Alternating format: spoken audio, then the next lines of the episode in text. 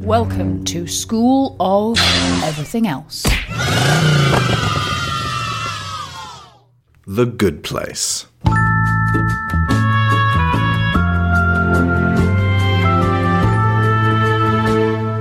This was commissioned by Emmanuel Matthias.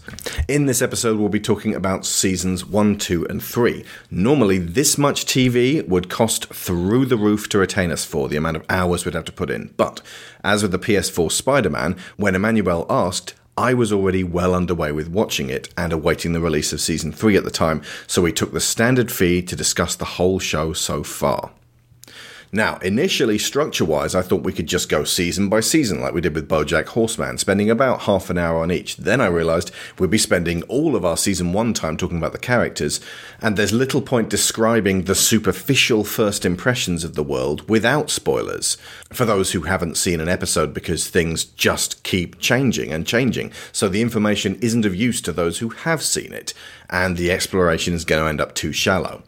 Since a lot of this show is about changing the game as greater mysteries are revealed, it reminds me of Harry Potter. Back in 2012, we recorded eight excellent podcasts on the films that would have been compromised if we had to hold back in the early stages on discussing the later aspects and implications. So, for example, when we talked about Philosopher's Stone, it was made better by being able to talk about Snape and where he was actually motivated. So even though The Good Place has not yet concluded and we don't have the complete overview, which is what we're going to do with Fantastic Beasts, we are waiting until th- that series is done before we talk about each individual film. We're going to talk about everything we know so far. One to three. It's just Sharon and I. All we have are our bullet points and our brains. So, for this show, either see the first three seasons in their entirety and come back, or prepare for a mind meltingly meta discussion about a show that you haven't seen but are gonna wanna watch at some point while we're talking about it. Yes, and also we will probably say things that make no sense. But that's true every week, so. That's true. Also, within the TV show, nobody is allowed to swear. The words get translated into fork, shirt, son of a bench, and ashhole. And even when they don't technically have to do that anymore, this persists as a quirk of the good place. So I think we should attempt to do the same. you swear more than I do anyway. Yes, I darn well do. It is worth noting that the show creator is Michael Schur, who has contributed heavily to some of our all time favourite TV shows, including The American Office, Parks and Rec, and Brooklyn Nine-Nine. This guy's just a wellspring of great television.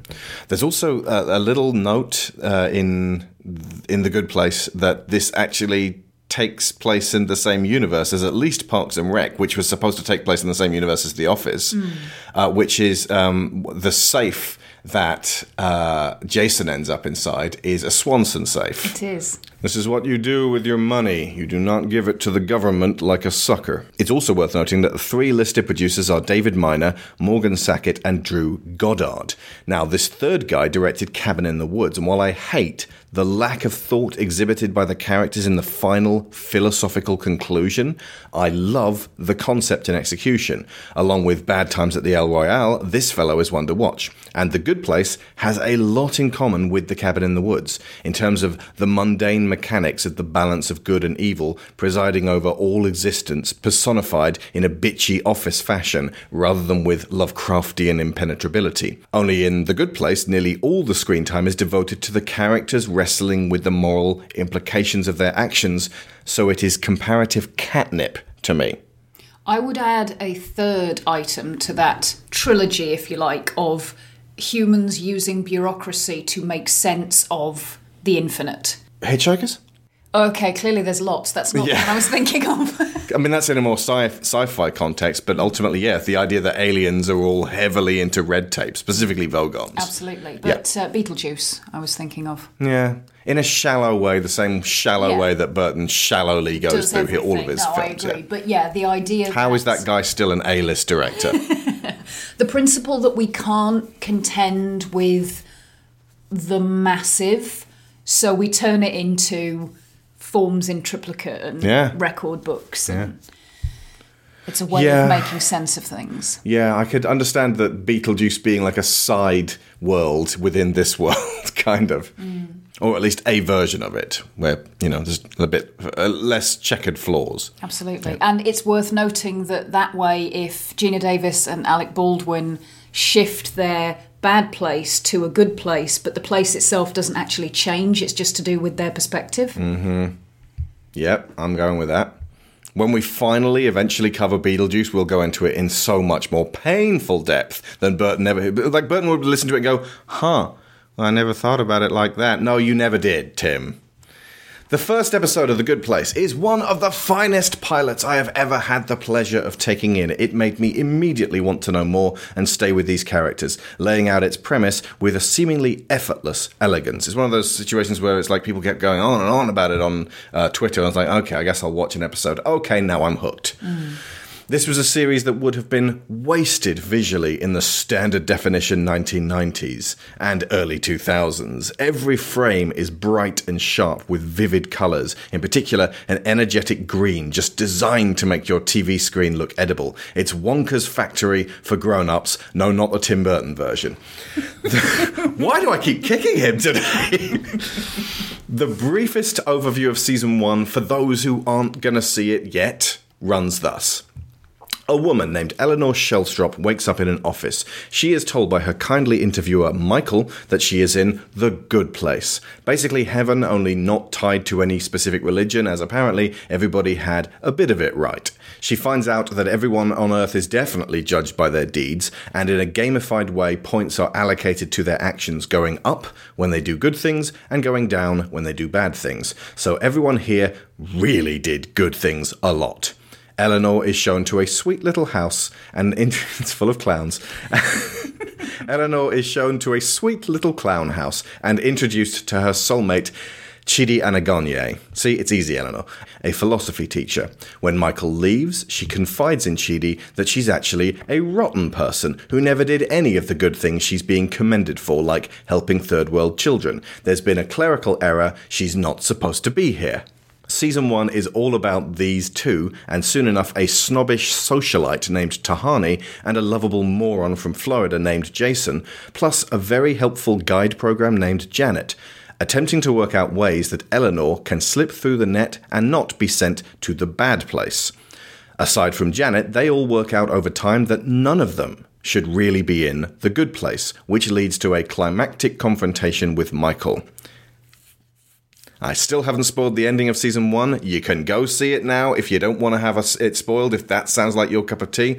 Otherwise, we are going to proceed as though everyone has seen at least season one, and we're going to be talking about two and three as well.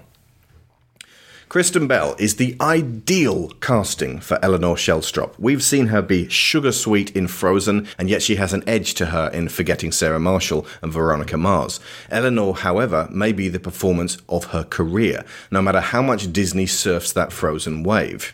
Here we are presented with a woman who initially seems blank and agreeable, but behind closed doors becomes a mirror to our laziest, shittiest, most pathetic side. In the hands of a different actress, this would make her instantly dislikable, but for some reason I engaged more with her. She's funny and immature in a way that I wish Marvel would let women be in their movies. And there are traces of hurt and disappointment and fear there, which have us soon hoping that she can become a better person, and we lean into her development that way. We're given a little bit of a, you know, this person might be worth saving, and she makes us laugh, so we may as well stick with her. You know, that's kind of important. When you're introducing like nasty characters, it's kind of really important that they're funny. If they're just nasty, it's like, ugh. For me, at least. I don't know. But I, I feel like this is something that a lot of people share. None of us listening may be as cartoonishly uncaring and rude and selfish as Eleanor, but we have all had our conscience prick at us in the past when we indulged in that kind of behaviour. We have all asked ourselves the question can I stop being like this? Please. It's not good to be like this. I know I'm hurting others. The tragedy of life is that there are people who drown out that voice and refuse to act to change themselves for the better. But it's hard.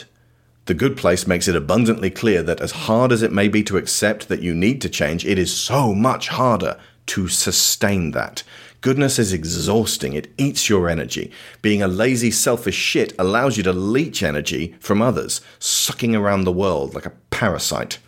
I would posit to that that goodness is like eating healthily. Yeah. It doesn't give you immediate energy boosts, but long term, it does give you sustainable energy. Being a lazy, selfish shit is like constantly feeding yourself sugar. It gives you instant energy boosts and then you crash. Yeah. And over time, your energy gets less. Yeah.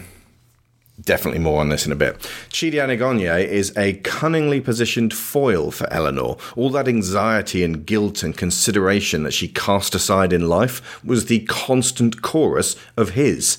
They are opposites because he thinks too much and she doesn't think enough.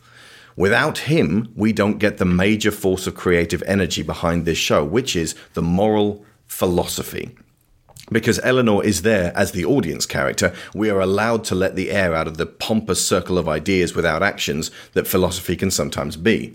The very act of thinking so deeply about life that you are rendered separate from everybody else on the planet. Chidi effectively gated himself away at a young age in a personal medium place, fraught with nervous responses to decision making, and yet propelled forward by lofty thinking. He's Eleanor's Jiminy Cricket on her path to being a real live woman, just as she's his non manic, actually pretty lazy, non pixie, actually pretty impish, non dream, actually pretty nightmarish girl, positioned to kick him out of his comfortable funk hard. So, where are you from, Chidi? Well, I was born in Nigeria, raised in Senegal, but my work took me all over the place Australia, Hong Kong, Paris. What about you? Uh, well, I was I was born in Phoenix, Arizona. Um, and then I went to school in Tempe, Arizona, and th- then I moved back to Phoenix, Arizona. Your English is amazing. Oh, I'm actually speaking French. This place just translates whatever you say into a language the other person can understand. So it's incredible. Whoa. And now I want to say this Okay. Eleanor. I have spent my entire life in pursuit of fundamental truths about the universe, and now we can actually learn about them together as soulmates. It's overwhelming. Chidi, you'll stand by my side no matter what, right? Of course I will. Promise me. Say, I promise I will never betray you for any reason. Eleanor, I swear that I will never say or do anything to cause you any harm. Good. Because those aren't my memories. I wasn't a lawyer. I never went to the Ukraine. I hate clowns. There's been a big mistake. I'm not supposed to be here. Wait, what? Okay, so The Good Place is a fun thesis on philosophy. That's what it really represents. It, it kind of kicks you into gear straight away. because There's a, a, an idea that Chidi might actually be the POV character because uh, he's the one who makes things happen. He's not. It's Eleanor because we're being taught by Chidi. He's our teacher. I was just about to say, Chidi does not make things happen. Chidi doesn't make anything happen. That's the point of Chidi. Yeah. but no, you're Technically, Harry right. doesn't make things happen much either. He gets taught a hell of a lot, but we're Eleanor, if we're anyone. Although there's also a lot of uh, suggestion that you are a composite of two of the characters in uh, uh, The Good Place, or a p- composite of char- of all the characters that they are all us. Indeed. and we we have different that levels of all Jungian of facets of identity Yeah. thing again that I like so much. But yeah, the the difficulty with reading philosophy as a general thing is that boring is a relative concept, but it's difficult to apply philosophy to real world examples unless you're given real world examples to look at. And that's effectively what The Good Place gives you an ongoing, real world example of the moral philosophy that Chidi is presenting in theory form.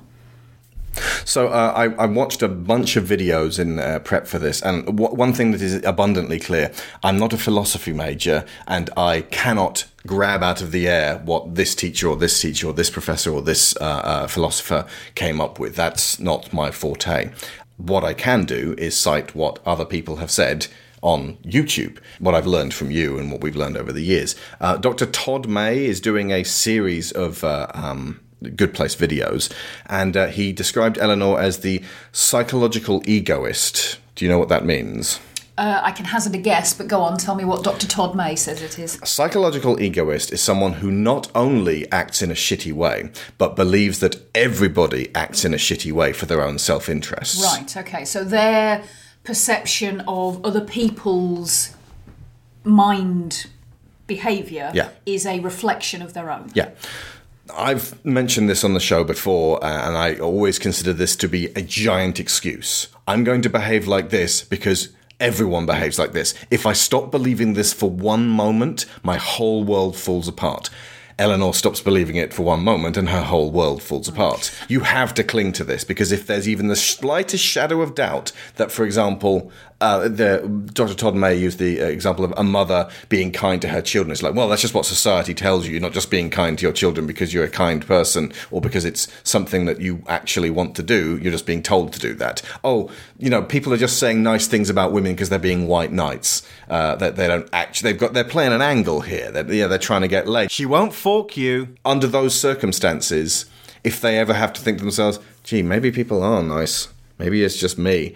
They may as well kill themselves Well, under is- the scenario problem, or change, the- any- which is slightly more frightening for a lot of people. any situation like this, what what you're looking for to be not necessarily ideal, but to be able to function, what you're looking for is a balance. If you are a psychological egoist and you believe that you might be, Shirty. but then so is everyone else, so it really doesn't matter. By the way, the Joker, Heath Ledger's Joker in particular, psychological egoist to the tenth power. Mm-hmm. It's a- Everyone's it's a- just as bad as me. It's a villain characteristic, I'll tell you that. But the Which is why Ash holes. identify with him and go, oh, the Joker, oh, what a wise man. Indeed.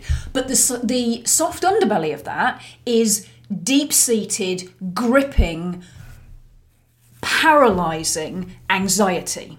Cheaty. Cheating, exactly. That this is how you feel, and nobody else feels like that. Hmm. Nobody else would act the way you act.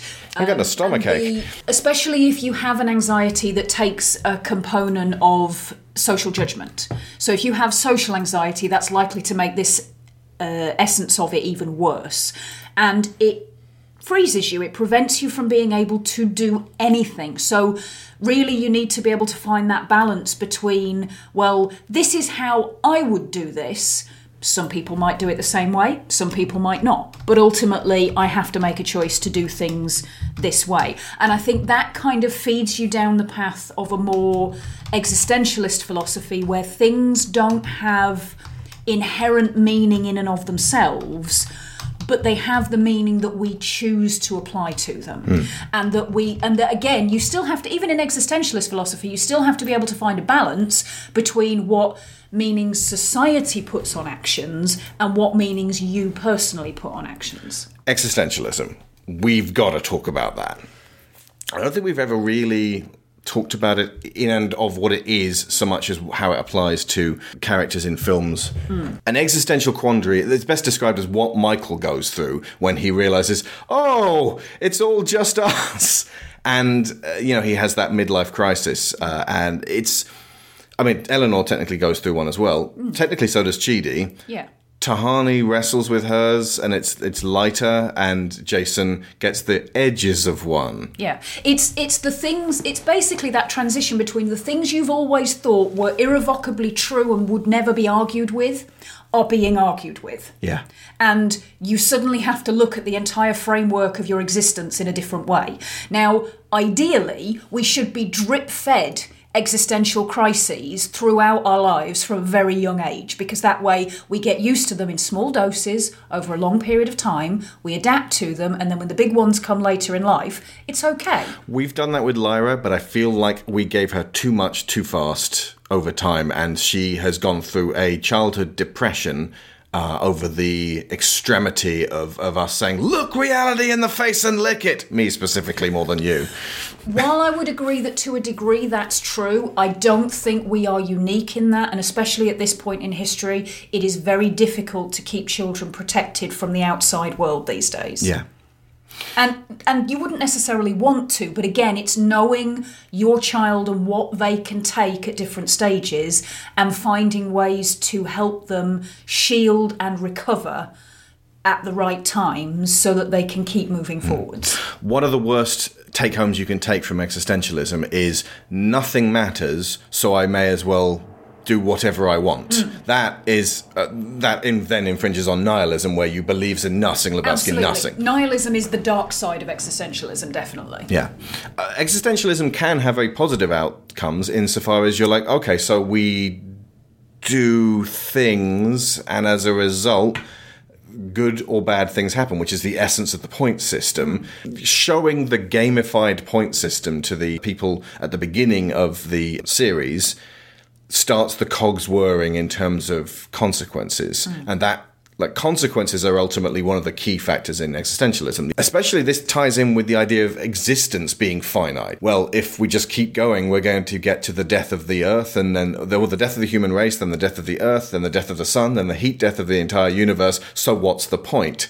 To which I would argue, what kind of permanent what kind of permanence are you looking for here? Yeah. Well, again, the somebody got ripped on Twitter a little while ago for uh, talking about a a potential crisis. I think it was a sinkhole opening up beneath the ice somewhere Mm-hmm. that was likely to happen at some point within the next fifty to hundred years. Were people And arguing, well, the whole was- Earth will be destroyed eventually? No, because that's his- a dumb argument. His point was, well, 50 to 100 years, I would hardly call that a crisis, would you? Or, you know, basically saying, Oh, he was arguing in a foolish yeah, way where it's, a like our away. grandkids don't matter at all. Precisely, and that was what a lot of people came back with. That, that you And when I say our, I don't mean our, I mean capital O, our. Absolutely, yeah. And and the the whole thing about well, the heat death of the universe is actually not something that you really need to devote much time to in your day to day living because we're not going to be here. As Annie Hall uh, said, well, how is that your business? Yeah, exactly.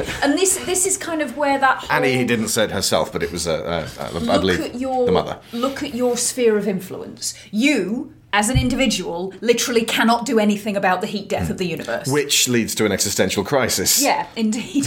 but but so start I think we hold ourselves to too high a standard. well exactly. I can't do Okay. anything about the heat death of the universe. Here's I'm what such we a do. failure. Here's what we do. Start with the heat death of the universe. Work, Work your way backwards. backwards. Scale it down a bit. You're British. exactly. Work out what range of things you can do something about, up to and possibly including the heat death of the universe. Hmm. But the if if you're at the stage of saying, well, then Fork it. it doesn't matter what I do because the sun might not come up tomorrow.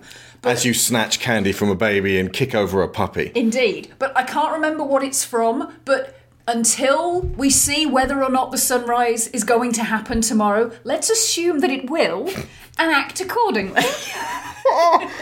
Okay. Um, so, uh, folks, uh, we take all responsibility for any existential crisis you might go through as a result of this show. Absolutely. show. But we do not take responsibility for the heat death of the universe. Absolutely not. That wasn't our fault. Not never know how. Um, the wisecrack uh, uh, uh, defined Chidi as a flawed philosopher, exemplified by the fact that he thinks all these things, thinks deeply into life, and then doesn't act. Mm. He knows a hell of a lot about people, but he can't people. Indeed. And I would say actually that calling Chidi a flawed philosopher, the word flawed is superfluous to requirements because that All philosophers are, by their definition, flawed. Exactly. If that, if that's the flaw that you're talking about, that they obsess and devote so much time and energy to thinking about how things work in theory that when it comes to putting those things into practice, it just doesn't happen because they're constantly thinking about, well, the consequences of this could be A, the consequences of this could be B, and by the time they've worked out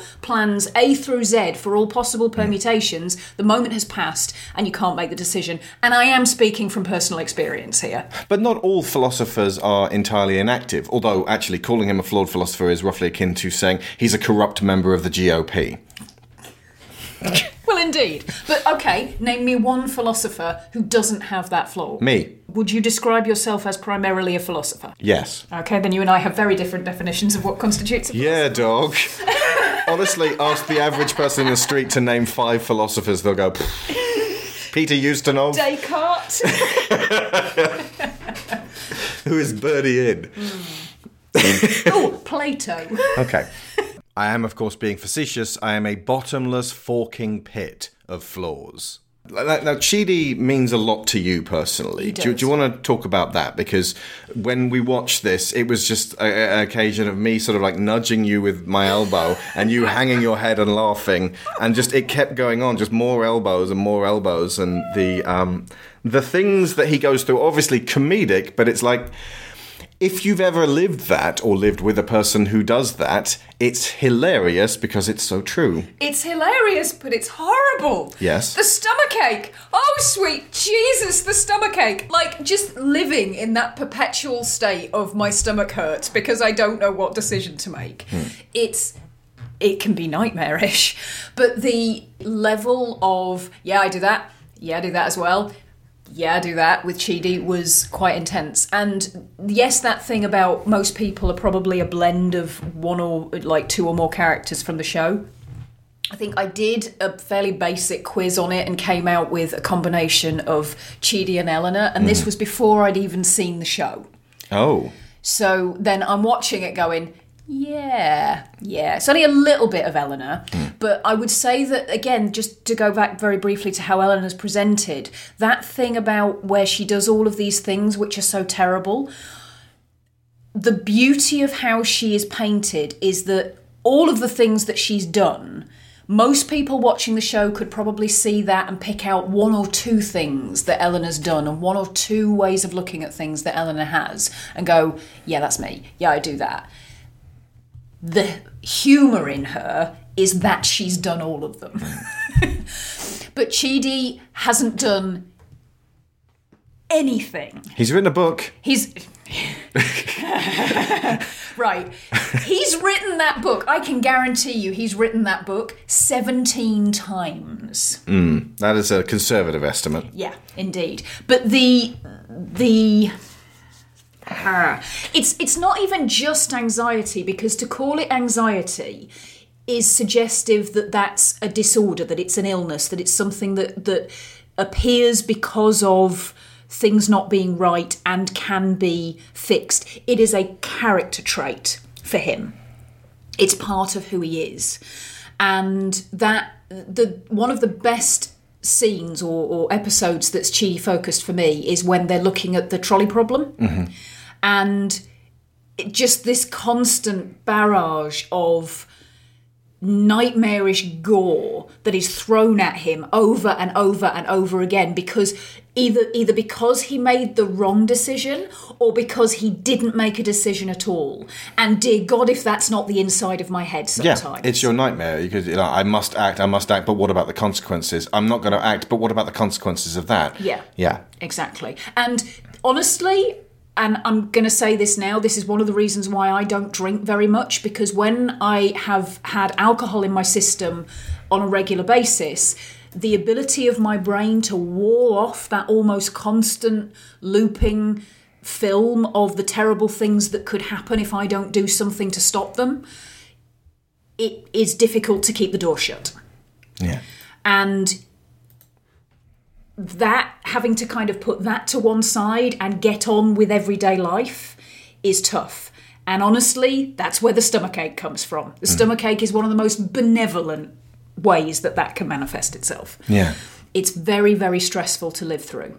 And i think at one point he actually i don't know if he makes this choice or if somebody suggests it to him but that the correct solution to the trolley problem is to throw yourself in front of the trolley. Yeah. And yeah I Well, can see that, it, it's a it's a problem very specifically with no correct uh, correct answer, but it's an answer that you can sit with and still feel you are doing good. yeah Also, it's thinking outside the box, which I always love. Sweet and teensy. Just like you. Boop. Oh, Oh! you booped me. I did. That's fun. Now, Tahani, I have observed myself because I, I didn't watch anything which really talked about who she was yet, because possibly because she's a bit more unexplored, slightly enigmatic. We haven't yet gotten to the depths of her, or we we might be afraid we have got all there is uh, to know about Tahani. But I feel like they've got more in season four. As a servant of performative self worth, They make, I mean, she's awful to begin with, but in a very funny, charming way. Um, Hello. Do you get it, Eleanor? Because you know we're all in the same afterlife, so you know I'm always in the neighbourhood. Do you get it? I do, and it's delightful. Anyway, this is for you. Just a housewarming plant as a little reminder that if there's ever anything that you need, I am right next door. How could I possibly forget? Have a great day, Tahani. Jameela Jamil, by the way, uh, was uh, is this very tall, statuesque goddess of a, uh, a actress who was turned away from role after role. They were saying, "No, no, no you're too tall or This too is- British." This is her first professional acting role. Bingo. She's done, uh, I think, radio presenting before this and TV presenting, but not acting. Radio presenting where they can't see her at all, and TV presenting where they shoot her from above the waist, and they can put someone on a box. It's intimidating for, for men to have a woman that tall around them. Oh, just a big, sexy, perfect giraffe. then I would posit that they have issues with their own self worth. I agree. Oh, a giant woman! Anyway, uh, one of the questions was um, uh, that, that we got uh, sent was, uh, you know, do the rest of the cast members get drowned out by the two established uh, superstars, Ted Danson and Kristen Bell? Uh, no. Short answer. Not even No. slightly. It's, no. it's an ensemble very piece. Very much an ensemble. And uh, everyone not only pulls their weight, they do it in that arrested development way where there's no dead weight at all. Everyone's brilliant. So Tahani, servant of performative self worth, they hone in on the fact that she has sister issues, she has parental issues. Everything she does is to impress someone and to prove she's better than someone who she will always feel worse than. Yeah. Which is really easy to relate to. So as soon as we know that about her, like, like I said, she comes off as obnoxious to begin with, but as soon as we know that about her, it's much easier to sympathize. Mm. And to see that that is effectively the cause of her undoing as well. It's there's a philosophical take on that everybody who died did so because they gave in to their weakness. Eleanor was at the time walking away from somebody asking her about being helpful to people, and she was selfishly going, "Nope, I only care about me." And then she got hit by the uh, trolleys. There's a trolley problem for you. Chidi was gripped with indecision when he got hit by the falling air conditioner. Tahani was pushing over a giant gold statue of her sister, or pulling it over onto herself, not thinking about the actual consequences of what she was doing because she was so gripped with frustration and envy. And Jason has a serious impulse control problem and got in a safe with a bunch of whippets without thinking about it mm, Indeed. Part of the riddle of Tahani is finding the person that we can relate to amidst the crazy references she throws out and, and the way that she's like, oh, I went yachting with Beck. And it's like, no, none of us can relate to that. She's just being horribly name dropping. And she's like, oh, this reminds me of that time we, we, uh, we, we hunted for Sting's cat in the Alps. And This is hard because the only trolley I've ever been on is James Franco's ironic trolley. It travels backwards from his penguin grotto to his garage of adult tricycles. But that at the core of that is a frustrated little girl who just wanted to be told, "You're doing great being you." Mm, yeah, to, what Tahani needed and never got was to be accepted for who she was. Everybody works as great foils to each other, I would say. Chidi makes a great foil for Eleanor because he thinks too much and Eleanor thinks too little. Hmm. Tahani does because Eleanor is desperately trying to prove what she's not and holds herself to a very, very low standard. Tahani holds herself to an impossibly high standard and is constantly trying to prove to everybody what she is without really working out whether that thing that she's trying to prove she is is actually what she wants to be. And she's elected to do, possibly because of what her sister has uh, has done, but she's elected to be seen as good and great, and so she does lots of charity work, but in a way that seems to mostly be about making her look good. Yeah, well, she does some great things, and she has achieved some uh, some solid accomplishments in her life. And this is one of the things that has her so baffled when she finds out that she doesn't actually deserve to be in the good place. Yeah. because she has raised an awful lot of money for various charities, and she has brought joy to people at a distance, but. It's her motivation that's called into question. and she never deeply questioned it while alive. Exactly. So now she's forced to.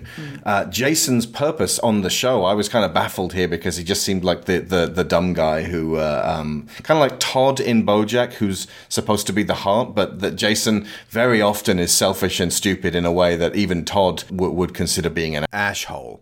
Uh, but he does serve a purpose. Do you want to have a think about what that is? my, my argument with Jason, and it's it's interesting because it is juxtaposed against. Oh, by the way, if you're watching this to begin with, Jason uh, comes off as a man named Jianyu, who is uh, in in the grip of a vow of silence. He's actually just a boob from Florida named Jason. Yeah. Uh, he's again like Eleanor, just pretending that he's not. Absolutely. And I was about to say that as the, the flip side of the Buddhist monk that everybody thinks he is when he first shows up, Mm-hmm.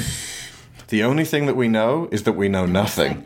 Dude, that's us. when you first meet Jason, it appears as though he is the purest example of who deserves to be in the good place because he is a Buddhist monk. He has made a vow of silence. He has rejected the trappings of life that could cause us to be bogged down and become bad people. And specifically, monks also tend to reject society. They Yeah, go and live elsewhere. Absolutely. So, you know, that he lacks, superficially at least, and, and to how people interpret, he lacks the materialistic trappings that cause us to make bad decisions.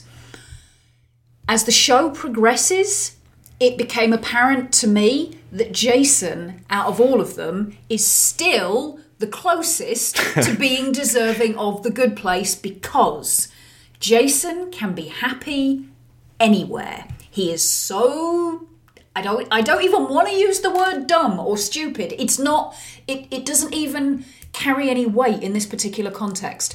But because Blank. Jason does not have expectations of himself by and large. Hmm. He knows who he is, he knows who his friends are, and like I said, he can make himself happy in very limited circumstances.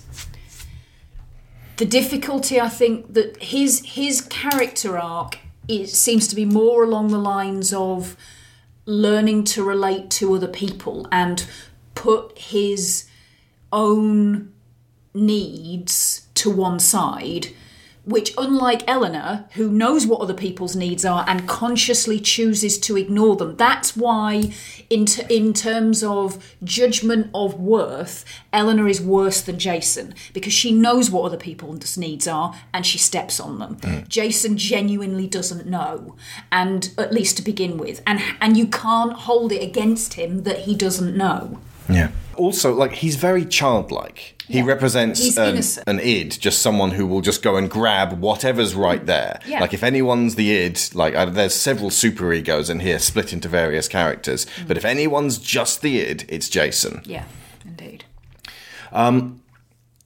Michael and Janet, I've actually put together because they are basic programs achieving complexity. When you first meet Michael, okay, major spoilers for the end of season one of The Good Place. You ready?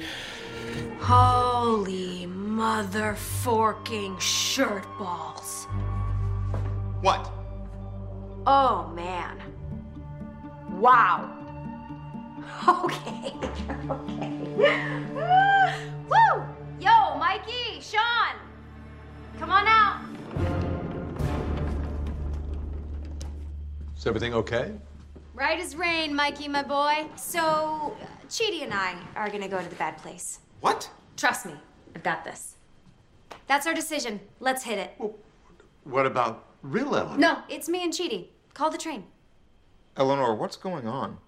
It took me a while to figure it out. But just now, as we were all fighting and yelling at each other, and each one of us demanding we should go to the bad place, I thought to myself, man, this is torture. And then it hit me. They're never gonna call a train to take us to the bad place. They can't. Because we're already here. This is the bad place.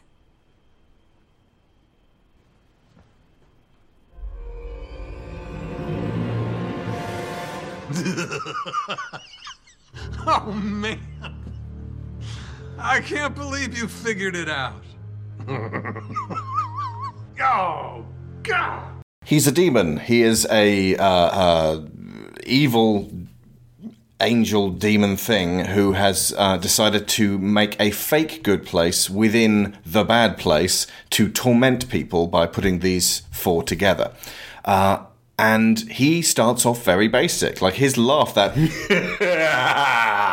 it like he's he just wants to torture people, and uh, he has kind of a sort of a, a, a misguided old uh, man sensibility about him, but he's not complex. And Janet starts off like absolutely blank. Hi, how's it going? She will help you, you answer every question that you give her, and over time, she develops more of a personality. Maybe it's a test. Maybe if you go to Michael and you tell them the truth, you'll pass the test and you'll get to stay. No way. I can't risk going to the bad place. Okay, well, maybe it's not actually like all that bad. Let's just get some information first. We'll ask Janet. Hey, Janet? Hi there. Ah! How can I help you? What the fork? Who are you? I'm Janet. I'm the informational assistant here in the good place. She's like this walking database. You can ask her about the creation of the universe or history. Oh, there was a guy who lived in Avondale, Arizona around 2002. His name was Kevin Paltonic. Is he gay? No. Really? Huh. I guess he just didn't want to have sex with me. That's correct. Well, that's fine. I wasn't that into him anyway. Yes, you were. Okay, Janet, I have a question. Okay. What is the bad place like? Oh, sorry. That is the one topic I'm not allowed to tell you about. I can only play you a brief audio clip of what is happening there right now. Okay.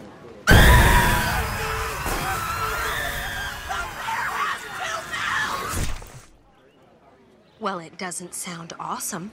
Personally, I feel like this represents the ability for a superego itself to learn, or some, some a point of authority either within the psyche or within society actually advancing beyond their original requirements. I think because Michael breaks away from what the the the bad place authority is, that makes him more complex, more relatable, and more human. And it's it's it's kind of written off as well. It's because he's been spending so much time around humans. He's starting to take on their characteristics. Mm. But ultimately, I think it's because Michael has put himself in the position of trying to fake a good place to hurt people and and well it's not even it's not even to torture people. It's effectively to delegate people to torturing each other. Hmm. But because that means he has to examine what the good place could be and how it might manifest It gets him thinking. it gets him thinking about how that compares to what they do. The the the bad place effectively works the way it does and carries on ad infinitum because nobody ever challenges it, because nobody ever looks at what they're doing and why. They just carry on doing what they're taught, doing what they're taught, doing what they're taught over and over again for eternity, never bringing in anything new. Now, It was new. We bought in scorpion lasers. it does kind of violate that. Uh, I can't remember. Was it the second law of thermodynamics that a, That a closed, closed system, system will, will tend towards entropy. entropy? So, I mean, really, I suppose over a long enough timeline, they are moving towards the heat death of the universe. Yes. so there you go. But they're not advancing very fast, But and they're, they're certainly not. not. questioning themselves. Absolutely. And I think that's where Michael. It's not that as a facet of the superego he starts to learn, he breaks away from the Hmm. superego. Superego can't learn. It literally can only be programmed. With so he becomes his own uh, individual autonomous unit, Yes. much like Janet herself, who is was supposed to just maintain being like a computer, uh, not a computer, would uh, has become effectively a person Mm. over time as she learns and fills up this bucket of experience. Absolutely. And as we see the the Janets, because there are billions of them, you you get neutral Janets, good Janets, and bad Janets. And the the only essential differences between them when they come off the factory line is that good Janets are are helpful And bad Janets are desperately unhelpful. Exactly. They will they will sometimes do the opposite of what you want them to do just to be awkward. But Janet I love the fact that they exemplify being desperately unhelpful as being constantly involved in one's own phone. Yes, absolutely. And the only things that will come out of your mouth if you're going to interact with anyone are insults. Yes, absolutely.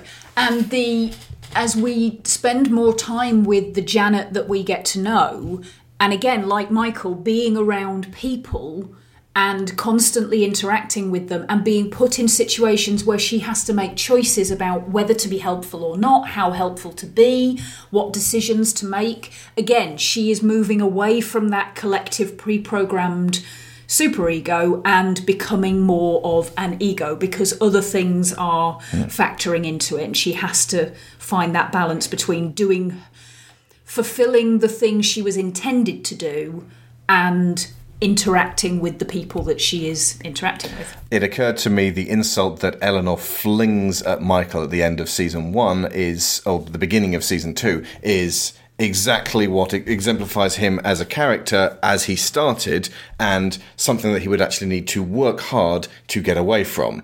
In the words of one of my actual friends, you're basic. It's a human insult. It's devastating. You're devastated right now. Yeah. He begins basic and he has to become better. Mm, yeah. It's it's why people who do lionize characters like the Joker and that's who they want to be like. Sweet Jesus, you're boring. You're so boring. You're looking at an example of how to be the worst person in the world and you think that makes you edgy? You think that makes you interesting? My god, no. I got news for you, Joker. You're, You're basic. I'm hurt to my core. See, Hamill's Joker, less basic. Less basic. There's more stuff going on there. Mm. And I, I, I love Heath Ledger's Joker. It's a fantastic performance. What I have a problem with is the people who react to it. Now, my question next is is who are these five? I think we've already kind of answered it, is in that we're the, they're all facets of us.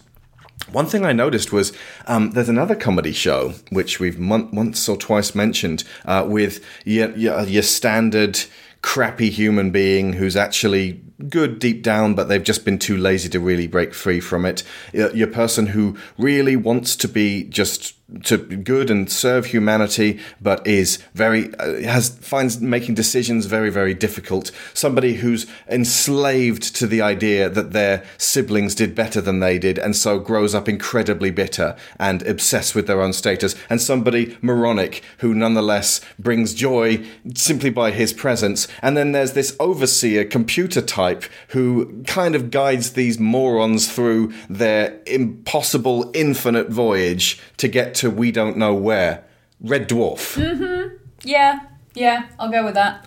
Even down to episodes like The Inquisitor and Justice, where they make these empirical statements on their what they achieved in life and what they did not. Uh, we will probably do a Red Dwarf. Uh, I, I- I mentioned uh, I can't It's going to sound very like this one. Yeah. no, no, we're going to do more, and it'll be Yeah. more, more uh, smeggy. But um, I mentioned know, Americans won't get this, and then I got a slew of Americans on Twitter going, "Actually, we all know Red Dwarf. Thank you very much." Well, like, good. That's news to me. Last I heard, they tried to do an American pilot, and it failed miserably. Yeah, it, uh, Red Dwarf is something that I have loved since a very, very young age, and it's always struck me as being peculiarly British Yeah. in terms of its sense of Well, humour. Doctor Who's popular in America now, so there you go. Screen Prism exemplified the main four as Eleanor as the will, Chidi as the conscience, Jason as personal kindness, because although he is a fool, he's actually sweet natured and says nice basis, things to he people. Is very supportive and kind to and it's his first impulse as well. He's not spiteful at all. That makes him different to the cat who insults people all the time. Hey there, Jason. Oh, hey, homie. Uh, I mean, Jason? Who is Jason? I am a monk. And Tahani, the cat's more like bad Janet, actually, thinking about it. And Tahani uh, is community kindness, the idea of doing good things for a lot of people. And all of them are broken and flawed and believe the wrong things and need to do their jobs better. Yeah, because ultimately, if you if you skew in any one direction of those things to the exclusion of the others, Hmm. then your life is going to be imbalanced. Yeah, the conscience without the will means you know what is good, but you don't have the will to do what is good. Absolutely, and the will without the conscience is blindly stomping through life, doing what it wants and stepping on people. Yeah, and, and occasionally feeling that pricking sensation and going, ah, don't know what that was. Probably gas. Must have ate some bad shellfish. Yeah. and that is likely because she eats a lot of uh, shellfish. shrimp. Did you put shrimp down your bra? No. Yes. Oh my god! Oh my god, I've just realised it. She's shellfish. She's so very shellfish. Yeah. Face it, dude. I'm the best thing that ever happened to you. Because guess what, Chidi? You basic. We're go- the next bit we're going to talk about is the way that the scenario changes as we go through. So obviously, full spoilers. We've we've spoiled a hell of a lot already, but we're just going to assume everyone's now seen it. This is a very nimble and sprightly show. It doesn't rest on its laurels. It won't just do the same thing again. Three seasons so far, every one very distinct from the others. First one, it changes the game of life insofar as Eleanor, now you're in heaven, hide. And that's her imperative immediately. She's like, right, I've got to keep who I am hidden from all of these terrible people. And that becomes the imperative at the beginning of the season. This is why, by the way, binge watching this over other TV shows that are just the same thing over and over again. Like if you watched 90s TV shows over and over again, mm. it's like, oh my God, I'm on a date with two different women on the same night. I'm going to have to run back and forth across this restaurant. And it's, yeah, it's a funny situation. But like if you watch 10, 20 of those episodes in a row, it's not really going anywhere Mm. until like if it's friends, like maybe the season finale, something major will happen. Although actually the whole we were on a break thing does, for its benefit, take place in the middle of a season and play itself out in, in a not especially nice way, which was ballsy of Friends. We- By the way, we should have done Friends. We watched all of it on Blu-ray a few years And ago, we and we should have covered it, and we're never going to watch them all again. Probably I don't not, think. no. But the there's a difference Stupid. between the the kind of TV that effectively becomes comfort TV because you watch the the episodes week in week out at the same time slot every week and it becomes part of your routine and it becomes Hmm. part of a, a kind of comfort blanket soothing thing And Or if you're feeling bad, you that. stick on the DVD and just watch old episodes because it makes you feel like that's what we watched all of Friends in like 2016 when we felt like absolute garbage. We needed that sense of stability every day, just like, you know, oh, let's just have fun with these guys. yeah and it's on Netflix now so if you're still in that mindset Yeah. It's there Also, if you watch it in HD, it's uh, in the original widescreen presentation, which it was because it was shot on film and it looks really good. Whereas it was chopped down for the TV. Obviously, it was chopped down to it was always they had the square in mind. But watching it in widescreen in HD actually does kind of change things. Anyway, Hmm. But the yeah, so you've got that sort of very repetitive comfort TV. Then you've got the designed for binge watching, effectively extended film. yeah, TV. Chipman said that about uh, Daredevil. That uh, effectively what you're watching there is a long ass film Yeah. over eight episodes. Absolutely. But then you do get that there are a handful of shows. I would say Friends is one. I would say Quantum Leap was another. Frasier. Where Frasier, yeah, where it did the a combination of the repetition of the framework, Mm.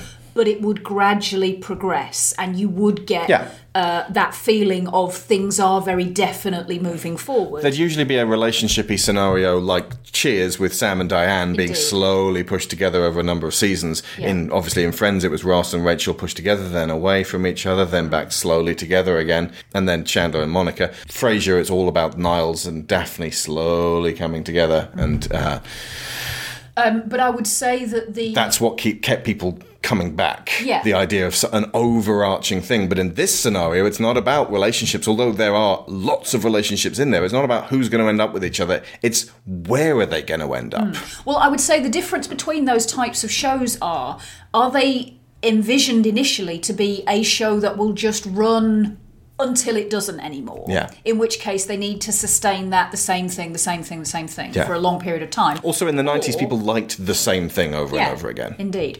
Or is it something that has been designed to have a beginning, a middle, and an end and get you hmm. progressing on through some fairly whip quick ways of thinking? And one of the things I really love about this is that it is designed for binge watching, hmm. that it is something that will progress how you think about what's going on on the screen at a fair old pace. It doesn't let up. There is There's no filler shows. something. They Yeah. just get it done. Yeah, but I don't think that this is really a show that I could go. I want to. I really want to see that episode. Yeah, no, or- you watch it through. It's, it's It'd be like reading just a chapter of a book. yeah, yeah, You know, I could watch the Holiday Armadillo episode, no problem. yeah. Absolutely, you can take them out of context. You can put them into whatever situation. But with this, it feels more like I would want to sit down and watch Yeah. an entire season. Maybe not all three, all in one go. That would be Excessive, Yeah. but it it facilitates that. Like you, it's it's compulsive as well. Mm, Um, somebody uh, suggested that this was Lost done right. Now, I never saw the end of Lost, but from the sounds of it, they started the show with a, ooh, what's going on? And the showrunners themselves were like, yeah, what is going on? Let's r- keep riding and we'll see what's happening. There you go. That proves my point. Lost was done in the mind of let's just keep going until we don't.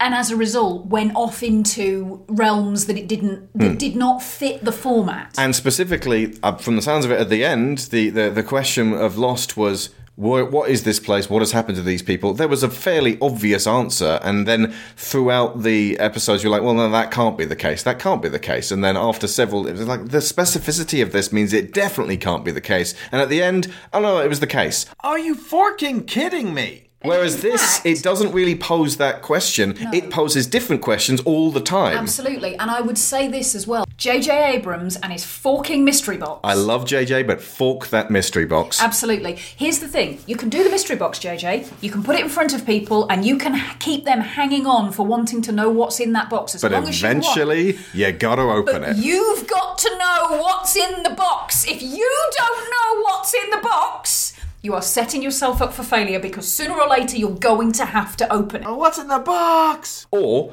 some other talented fella's going to come along, open up the box, and go, right, it's this, this, and this. And people are going to go, that wasn't what I wanted from the box! Bad Star Wars! yeah. So, uh, you, now you're in heaven, hide. Then, now you're in heaven, try to be better, then you might be able to stay in heaven. Otherwise, you're going to the bad place. It doesn't sound awesome.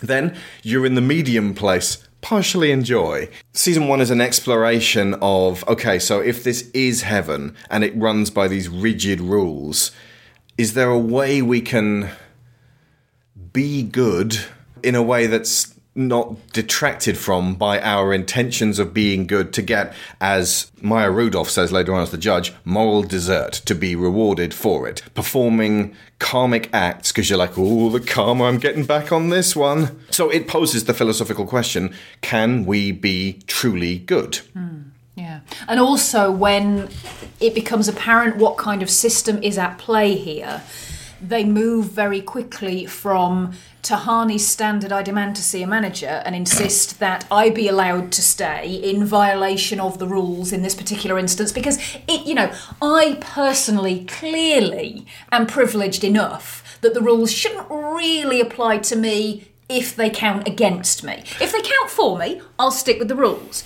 But if they're going to disadvantage me, maybe I can persuade somebody to, you know, just let me slip through the net just this once. This, by the way, is an almost universal trait shared by the wealthy. Yes, indeed.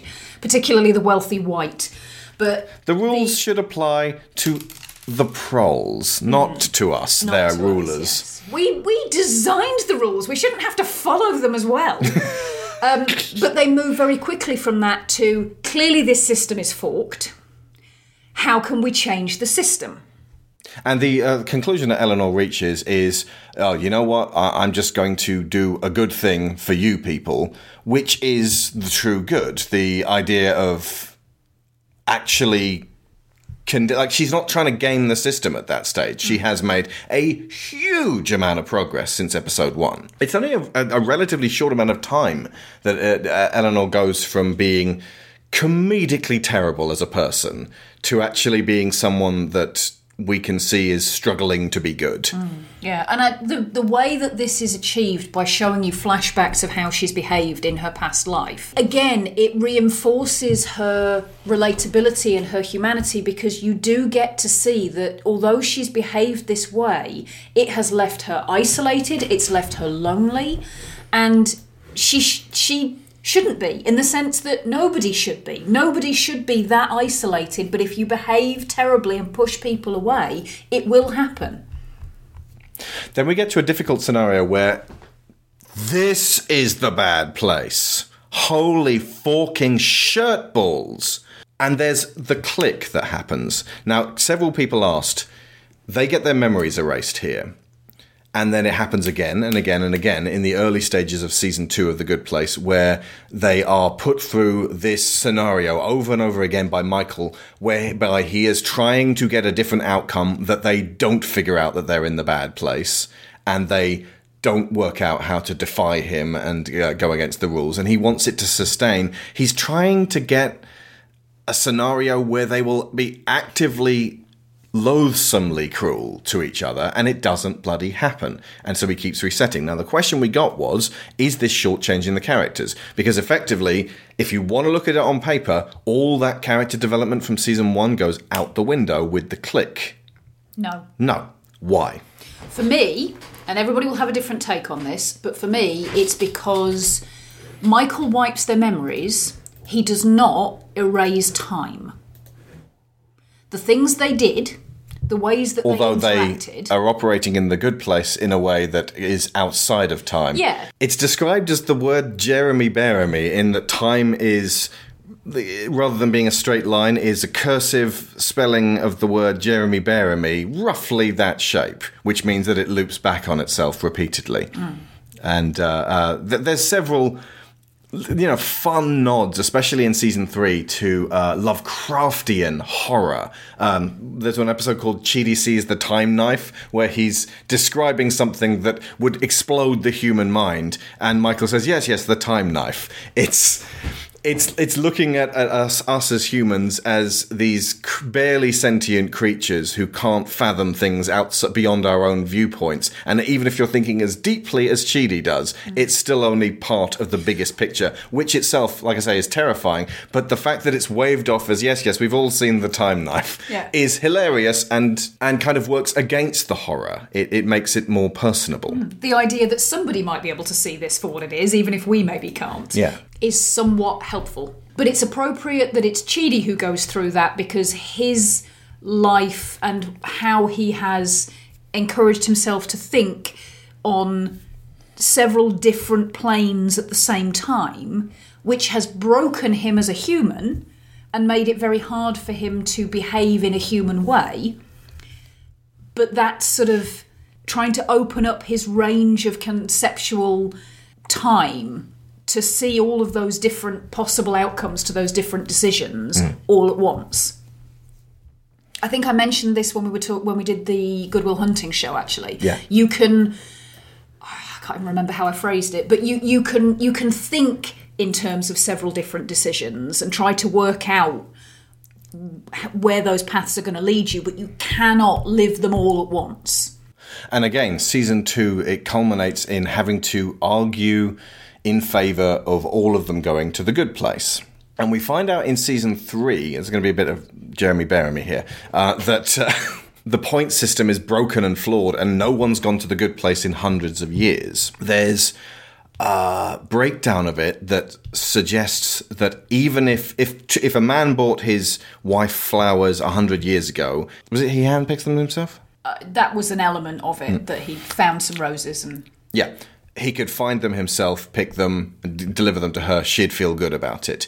Now, if that same man using 2019 technology orders some flowers for his mother, he's going through various companies that use various exploitative uh, practices, which means that even if he gets a little bit of good from the being nice to his mother, he's actually doing quite a bit of bad stuff and supporting quite a few bad people in the doing of that. And each of those is linked because you're empowering the bad people to do even more bad things. This, by the way, is why electing terrible people into office is the worst of possible outcomes because it empowers the worst of possible people to feel like they're actually okay doing terrible things, such as race hate. This is why, well, this politician is exactly like this politician because they're both celebrities, is a false equivalency and incredibly dangerous to think like. Mm-hmm.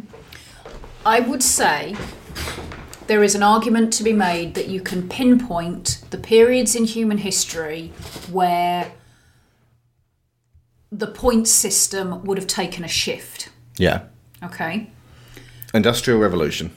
Definitely, absolutely, definitely. The the development of the steam engine and that period in time would have made it much much harder for people, even at the lower end of society, to not do things that then have a knock-on effect on other people. If you're considering that the internal combustion engine is not only not kind to everybody around you, but not kind to the earth, every time you turn on any kind of industrial machine, you're causing some hurt. it's the root of the forked position we're in right now. Yes. Going forward, the invention of the internet Yes. There's got to be something in between that. There probably, yeah, there probably is something in between those Oh, two. uh, uh, World War One, World War Two, the invention of the atomic bomb, advertising taking a serious hold on culture, the proliferation of automobiles. yeah, I was trying to pinpoint like specific moments, but yes, all of those things Yeah. definitely would have would have affected things. And if you go backwards from the Industrial Revolution, the Agricultural Revolution, and the point at which human beings decided the concept of I own this land. This this piece of land that I've put a fence round Mm. was okay. When somebody did that and everybody else went, yeah, all right then. Are you saying there are Neanderthals in heaven right now going, well, at least I was a good Neanderthal? Yeah. Because Neanderthals didn't do that with land. They didn't put fences around things and say, if you want to use that land, Dude, pay me. my first album is going to be called Heaven is Full of Neanderthals. okay. Why it's so small, there's not very many of them. So uh, we were posed a question by Spooky Floof and Sean. How would you fix the flawed point system? That's a doozy. Because we have to apply our overview of the world, which is minor relative to the vastness of all creation. Okay, first off, you would have to apply some kind of inflation framework. Mm-hmm. Secondly, there would have to be some kind of adjustment for individual knowledge and standards. I would say, thirdly, intent. The the system would have to drop into your brain at the moment you have to choose between these two things or multiple things, and it has it would have to weigh up. If we're going to get this granular, it would have to weigh up whether you weigh up these bad things. But then, how do you assess how people weigh up these things? Because Chidi weighs up these things. Yeah. Chidi never does the thing he's trying to make the decision about. Do I vaccinate my child? No, because of ignorance, or no, because of willful ignorance? Okay, in this day and age, I don't think it would be possible to not. Va- unless you literally live somewhere where vaccines are not available. That's a different scenario. Mm-hmm. But if you live in a world where vaccines are readily available and you're choosing not to do it, That's an act of evil? Is that what you're saying?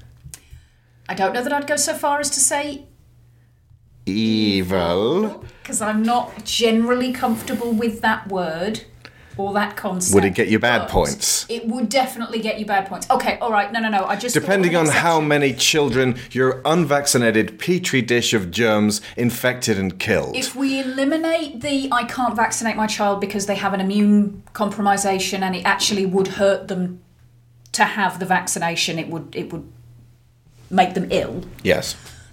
That's different. That's what herd immunity is meant to compensate for. Mhm. But if your child, if there is no legitimate health reason why your child should not have that vaccination and you choose not to do it,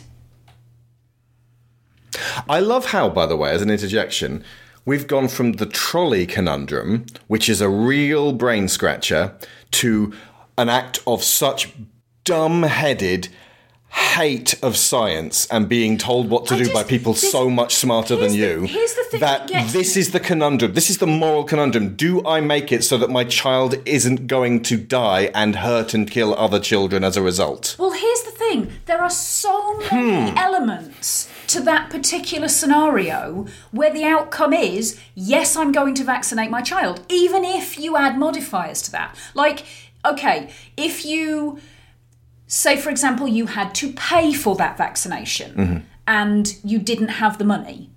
And it was very, very hard for you to get that money. But in most places, they will vaccinate children, if not for free, then at least for a, a relatively nominal fee. If you then stole a loaf of bread to pay for the child to be vaccinated, I'm not sure how this works. If you then stole. you stole bread to pay for your child to be vaccinated. if you stole a wallet or that you found a wallet and then you took the money out because it was an out-of-state driver's license, um, would and used it to pay for your child's, child's vaccination is that bad then good? I think the good points for the vaccination Yep. outweigh the bad points for stealing the money. Okay. In that particular. Well, if nothing else, you are very aware you've got to get your child vaccinated. Absolutely. Your brain is in the right place. Even if. If, however, you not only don't vaccinate your child, leaving your child in danger and other children around them, but actually actively campaign for other mothers not to vaccinate their children, you're spreading the bad. Yeah.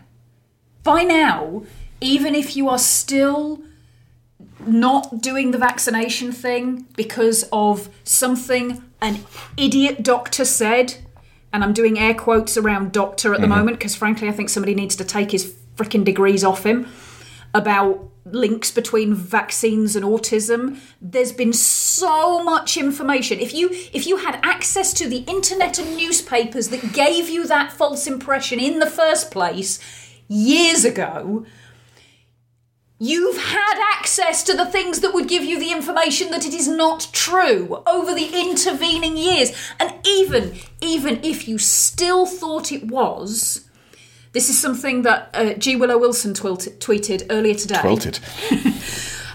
That even if, even if you had every reason in the world to still think that was true, there is a window in a child's life when symptoms of autism develop. When that window is closed, go get your child vaccinated. There is no reason that they should get to their teenage years and still not have had it done. Again, that requires a modicum of research rather than going vaccines definitely bad. Yeah. Are we now saying that Jim Carrey and Jenny McCarthy are going to the bad place? They, they have been Honestly- very public anti vaxxers. I think they're. I think regardless of all the brilliant films they've done. Their reach of influence, I think they're going to get bad points for every person who makes that decision because Jim Carrey or Jenny McCarthy said so. Hmm. And, you know, if you're going to trust the guy who was in Dumb and Dumber, And liar, liar. How about we put the liar, liar curse on him again? And say, now go and tell people what you think about vaccinations, Jim. I can't lie! commendable, Mr. Carrey, but I'm still waiting for a reason. Only it's the judge from the good place. Yeah. For all the bad places. This is a public service announcement, folks. Get your kids vaccinated. Everyone knows. I know. Everyone who's sane knows. But this is willful ignorance that uh, has gripped the world. The uh, the backslide into dormant racism, like uh, watching on Twitter, uh, hatred for Native Americans being stoked up in a way that actually hasn't really been around in like publicly for a long fucking time. Like it's been like the, the the general word on the Native American people has been okay. They're they're a, a, a, a good noble people who uh, you know forked over for their land. Let's just go easy on them. Uh, that's been the, sort of the key word uh, in uh, um, American society. Now it's. Wait a minute, one of these uppity Indians wants to get into the White House? Well, racism at the ready. Backsliding into that uh, means just like bad points are going all over the world right now. And it is terrifying and exhausting to be part of. And it's also not something that a person can really, unless you have the financial ability to insulate yourself from all of it, to go and live on a remote island somewhere where none of this can touch you, or to go and live in a remote penthouse somewhere where none of this can touch you. In which case, congratulations, you are the social upper class from Blade Runner. Enjoy your apocalyptic society. You can't just sit there and say, well, they're bad people and so they will be punished in the afterlife. It's coming later on. They'll end up in the bad place, I'll end up in the good place. There we go, I don't have to worry about it. It's washing your hands of humanity. The guy who ends up ha- having a lot of good place points is the guy who worked out what the good place was when he was uh, stoned off his brain. And he has achieved being just generally good by separating himself from society. So, do they uh, glean from that that it's not so much that he's just being good as that he's not connected to all these things that make that take the points away? That's part of it, but they even when they look at his total, they work out he's not getting into the good place. Yeah. So really, he's like a, an amped up version of Chidi. He's devoted so much time and energy to working out the exact point cost of every action that he makes, and then trying to do something. If he does anything accidentally bad, he tries to do something to counterbalance it so that he can keep himself. on Again, the this right is seeking moral line. desert. Exactly. But again, and yeah, he's not doing it for any particular highfalutin ethical reason, which at least because Chidi doesn't know about the system, Hmm. he is doing it out of a desire to be good, although he may not quite know why. One thing that I didn't expect uh, was at the end of season two, they Michael clicks his fingers Thanos style again. Well, they- they end up getting um, sent back to the world, and they're alive again. This is the end of the good place. Like th- this is how, after two brilliant seasons, they go back to the world with their memories erased, but neural pathways have been set. Certain. This is why no, they aren't being shortchanged as characters. They've gotten used to doing things in a way that becomes muscle memory reflexive in their brains. So Eleanor uh, escapes death and feels unusually, especially for her, interested in the idea of being good because of everything she's done, even though she's been blanked and blanked and blanked again neural pathways are the reasons why these characters, while they might have individual memories removed, are growing as their brains, whether spiritual or not, become accustomed to being better people. We work on habits. What you're describing here is reincarnation. A soul is born. A soul drops into a uh, fetus, is born, goes through their life, dies, having acquired all that experience, then comes back as another person. All of that experience is there. They are wiser than when they first started out. They don't remember who they were in that original life, but they are more than what they would have been had they been fresh in this second body. Third, fourth, fifth, sixth, tenth, thousandth. It's all accumulating in this bucket if reincarnation is in fact a thing. And when you get those feelings of, I should be doing this, when you get those feelings of familiarity, a lot of it's going to be what you were taught. But again, if, if this is an actual concept that we can cleave to, a lot of it's going to be reflexive neural pathways in the spiritual psyche that you are acclimatized to being this kind of person because it's who you've been. To simplify even further, you do a thing enough in one life, it's going to feel natural to do it in the next. That's all. If that makes sense. Mm, it does. It makes a lot of sense, and it actually. Okay, I'm gonna I'm gonna say this, and if you want to cut it out, you can cut it out because it might not actually end up being all that relevant. But I remember when I was very young, probably around about eight or nine, I had a very very vivid dream about something that I concluded after I'd woken up and given it some thought was about my gut instinct in terms of life, death, afterlife, how to live to fold that in. So it was a long corridor with the door I'd just come through, another door at the far end, and a door off to the left and a door off to the right. The door off to the left went into a room with red marble walls and floor, a long table in the middle with lots of feast type food on it, and shelves around the And a, walls. an eyeless man No, w- no. sitting there motionless, and you were told not to eat the to food. eat anything. I'm no. sorry. That's okay. Shelves around the room that figures from history who we can agree unequivocally are, were bad people sitting on the shelves. Hitler on the shelf. Yes, Hitler on the shelf, various other people. Rubbing shoulders with Pol Pot. Hitler's bracket sitting on the shelves. So basically, you are trapped in this room that is too red, too hot. There is wonderful food spread out beneath you that you can't get to because mm-hmm. you're you're too high up. The room to the right, or the door to the right, led out into effectively a meadow, open expanse of grass with hills and trees with fruit on them, and white sky for some reason rather than blue. But lots of people in there just sort of generally happily frolicking around like lambs and just enjoying themselves.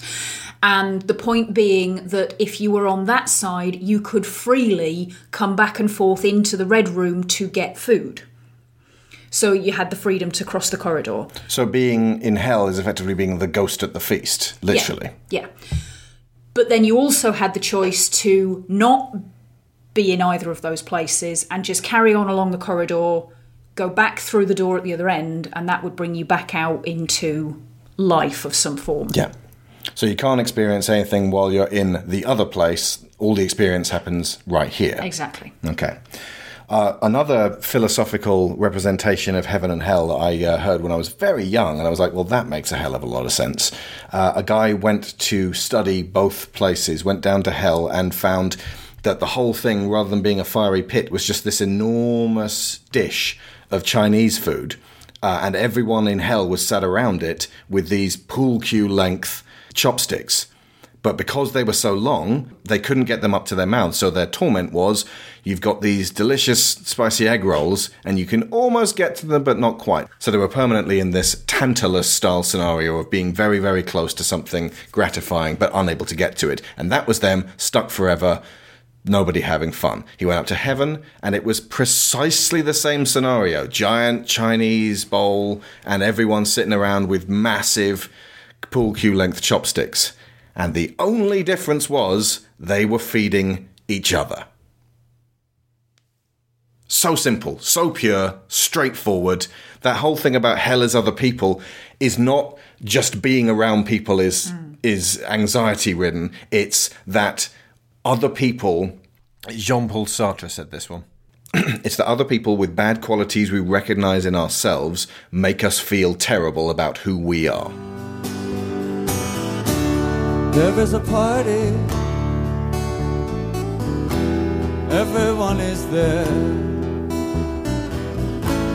Everyone will leave at exactly the same time.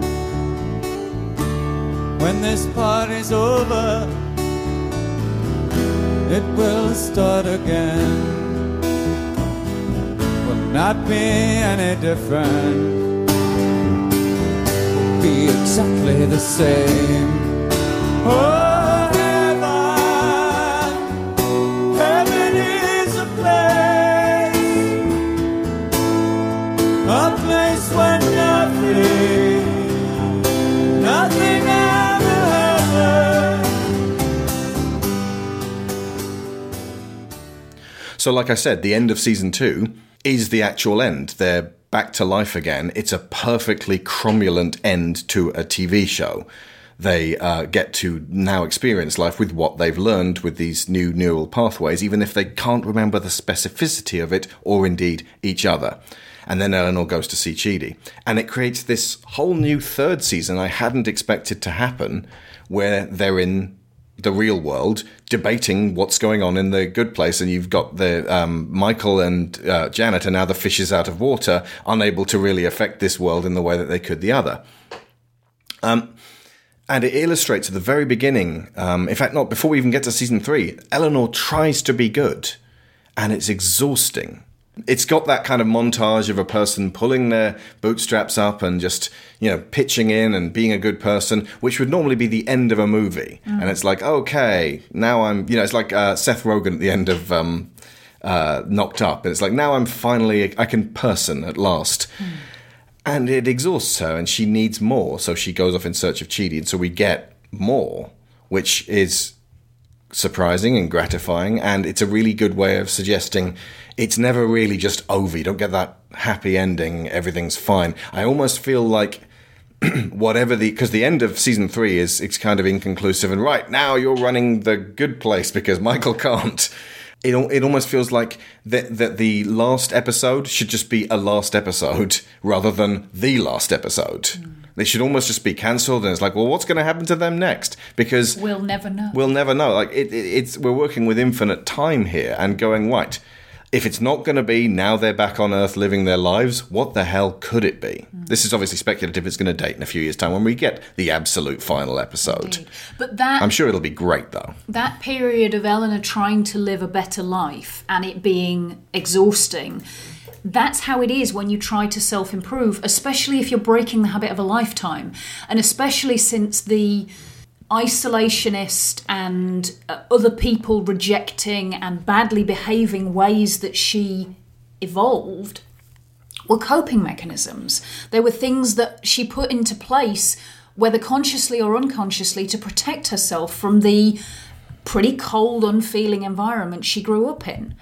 So not only is she having to break habits that have spent decades imprinting themselves into her way of doing things, and ultimately the human body and the human brain is biologically evolved to conserve energy. It will do the thing that costs you the least energy. And that means autopilot. That means doing the thing that you've repeated often enough that you can do it without having to think, because thinking costs energy. And, and that takes extra food, and we don't always have that available. So it's going down the path of we've done this before, this is easy, let's do the easy thing. That's what the body does. And you have to fight that if you want to change it. And that is expensive in terms of energy consumption. And so you have to think about is it worth it? And on top of that, she's then got this little voice in the back of her head that says, But you started doing this because it was safe. You started doing this because it hurts when you don't. When you let people in and you try to connect with people and you try to be kind, you get hurt. So she's fighting that as well. And that's how she ends up back in the loop. And it isn't something that she can do on her own. And that's why the draw to Chidi becomes so important. That draw to other people and being able to bounce those attempts to be better off someone else is absolutely crucial. You, if you if you are completely on your own, it can only ever be a medium place. We never really fully answered the whole point system thing. I don't think a human being could figure out the point system or, or suggest one that isn't horribly flawed. One thing that is imperative no one must know about it. Yeah. There's no point having a point system if anyone knows about it. And on the flip side, there's no point having a point system if no one knows about it.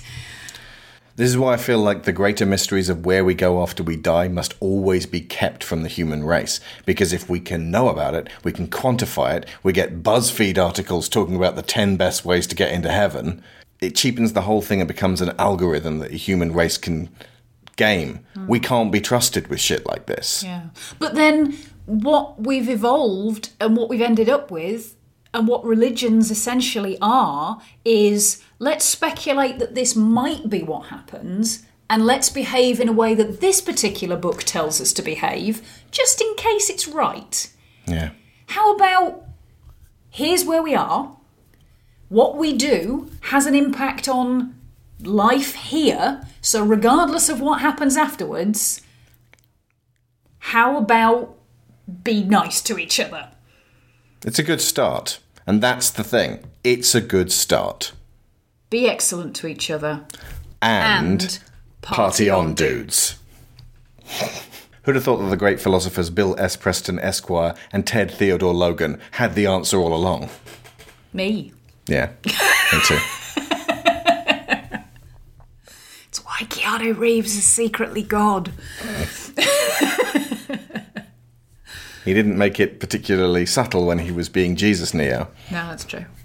More on that next week, folks, when we cover The Matrix. But if you imagine heaven working on an algorithm like YouTube, look how forked YouTube is. Oh, dear we God, can't even be trusted with forking YouTube. Nope. Like the way to get to basically be in heaven is to be PewDiePie. Mm, mm.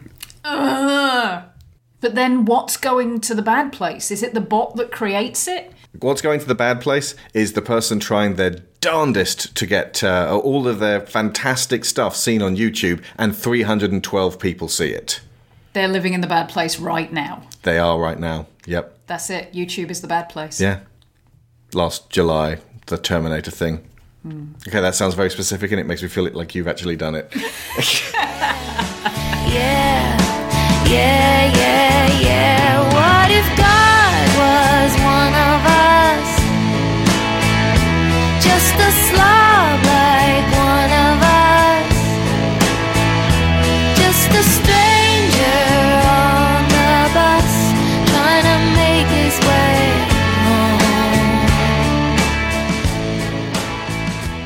Now, we asked you to ask us questions about The Good Place, and we actually ended up with loads, but looking at the tone of most of them, I decided it would derail our show since our interests lie in the philosophical ramifications and the characters, rather than quite a bit of picking at weaknesses in the show's narrative structure as a TV series. Several of you asked about the characters resetting, so we covered that. However, one fun one was from Matthew A. Siebert, who asks Describe your personal medium place. Did you do this one? I have given it some thought and I've come up with a couple of elements. It was a bit difficult to coalesce it into a solid thing. but, Okay, uh, let me give you mine and then you say yours. Okay. I am living in a travelodge. I only have a basic TV package and nothing brilliant is ever on. I have a standard definition DVD player and copies of the following movies The Saint, starring Val Kilmer, St. Elmo's Fire, I Robot, which is scratched and keeps skipping, and season 1 of Grey's Anatomy missing disc 3. There is also the entirety of Dragon Ball Z season 8. The music I have is Jollification by the Lightning Seeds on CD and, ironically, Postcards from Heaven by the Lighthouse Family. My only book is The Catcher in the Rye, which may be a celebrated classic, but imagine only having that to read. The only video games available are Ridge Racer 4 on PlayStation 1, PAL version, Tony Hawk Pro Skater on the PSP, FIFA 2004 on PlayStation 2, and Blue Dragon on the Xbox 360, which has a wired third party controller. I have no internet whatsoever. The only food available is cheap supermarket pizza and off brand lemon barley water. The motel has decaffeinated Nestle coffee granules in a mini kettle, but no sugar, and only non dairy skimmed milk pouches. The shower head always slips, so I have to hold it in place when I wash. There's a small but very noticeable crack in one corner of the TV. The bed sheets smell faintly of soup, and the window only opens a little bit. I can go for a walk around the car park, but the surrounding fields are muddy, the main road is always busy, and it's always just about to rain. I always have a little bit of a headache as a result. My alarm goes off at 6:45 a.m., but there's never anything to do, and since it's January, it doesn't even get light for an hour after I wake. And here's the kicker. Every time I write or craft or create something, when I wake up the next day, my room is reset. The created thing is gone, but I can still remember it, though I will never have anybody to share it with except for Philip, the concierge at the motel, and the only other person I ever get to talk to. Very little impresses Philip, and whenever I show him something I've made, the first words out of his mouth are niggling criticism. Philip is reset every night, same as everything else I create or destroy, and that's my life forever in the medium place. What? See, that doesn't sound like a medium place to me. that sounds like a bad place. Well, like that's the thing. Any medium place you could describe would become a hell. Would become eventually. A Uh, eventually, over a long enough timeline, you'd go forking crazy See- in in Mindy St. Claire's house. Here's the thing. For me, the Nope, it's my masturbation time. And, and there you go. Right. The essence of the medium place, which prevents it from being quite a medium place and actually edges it into being slightly a good place for me, Mhm. is the fact that you are alone. Because it's so tailored, you can't share it with anybody. Now, yes, that means that thing life will never hit the heights of ecstasy. Life will never reach those moments of uh, raw joy that I get from connecting and sharing with another person. But for me, to truly be a medium place, there would always have to be one or two people around stopping me from doing the things that I really want to do. Philip. And engaging me in conversation about things that I can talk about, but I don't really want to talk about. Philip likes to talk about the weather. Obviously, this is Groundhog Day. It's hmm. just that I don't get to go out into Punxsutawney and make other people's lives better. Indeed. That would frustrate the fork out of me. Yeah. Yeah, exactly. And like I said, that knocks it down to being that is slightly Even as a cosmic joke, you could make one of the films uh, I have to watch Groundhog Day on VHS. And it's like, yeah, I know, I know. What am I supposed to do with this every day? But in, in terms of the things that would make my personal medium place, I think it would come down to having access to a small library of books, but they're all library books, and they never have the first book in any series. Which, incidentally, is my teenage years. Mm-hmm. We had a very small library in my hometown, and they very rarely had the first book of anything. And music wise, I would have access to the entire discography of the Eagles, except. Hotel California. Is it the live version or the not live versions? Oh God! The, okay, the live versions of the entire discography, apart from Hotel California. Because if you remember, Mindy has the complete Eagles, but it's only the the live, live versions. versions. Okay, yep, yep, we'll go with that. Brilliant. Oh God, my medium place is Mindy Sinclair. Yes. You'd only have, oh, mind you, actually, if you had only um, second books, you'd have the Vampire Lestat rather than Interview with the Vampire. So that's a better book. It is a better book, but I wouldn't have. Um, Would you cut out bits to make pornography, or I might. I might. Do you know? Because when I'm really bored, I do tend to write slash fic a little bit. So again, though, was there no paper in? it was just to illustrate that it becomes a medium place for other people because so many bits of the books are cut out by Mindy. that's true. And also, I think Mindy's imagination has probably taken quite a pounding from all the cocaine that she did in life. True, true. Whereas I, I don't have that. See, this is the thing. Wherever there's just me, there is also my imagination. Interesting that her meat brain would have taken a pounding from the cocaine, but uh, would her soul still be that Well, that's, bereft? that's kind of the point of all of these afterlife stories, though, isn't it? That your your residual digital self-image, as it were, follows most of the neural pathways that you had in life Mm. out of sheer force of habit. Yeah. So over time and with effort, you probably could reshape the way your your now entirely composed of conceptual entity brain worked, Mm. but you'd have to focus. So yeah, my medium place contains an awful lot of distraction. See, mine doesn't. Mine's the opposite. There's nothing to distract myself with. What we're describing here is kind of a purgatory. Yeah, and that's the other thing as well. Because our medium places would be so different, we wouldn't be able to be together ever, and that makes it purgatory in and of itself. Yeah, that's true. Uh, one more question from Cubano Reeves, who asks I love this show, however, I have difficulty describing it in a way that will get people to watch. Do you have any strategies for doing so? Aside from doing a podcast on it and pretty much ordering our listeners to give up 14 hours of their lives, I have a very simple solution myself. Just get them to watch The Pilot. It is an amazingly economical piece of television. It takes 22 minutes to lay down pretty much everything you need to know in a style that exemplifies how it will continue. If you get to the end of episode 1 and say, nah, then the series isn't for you.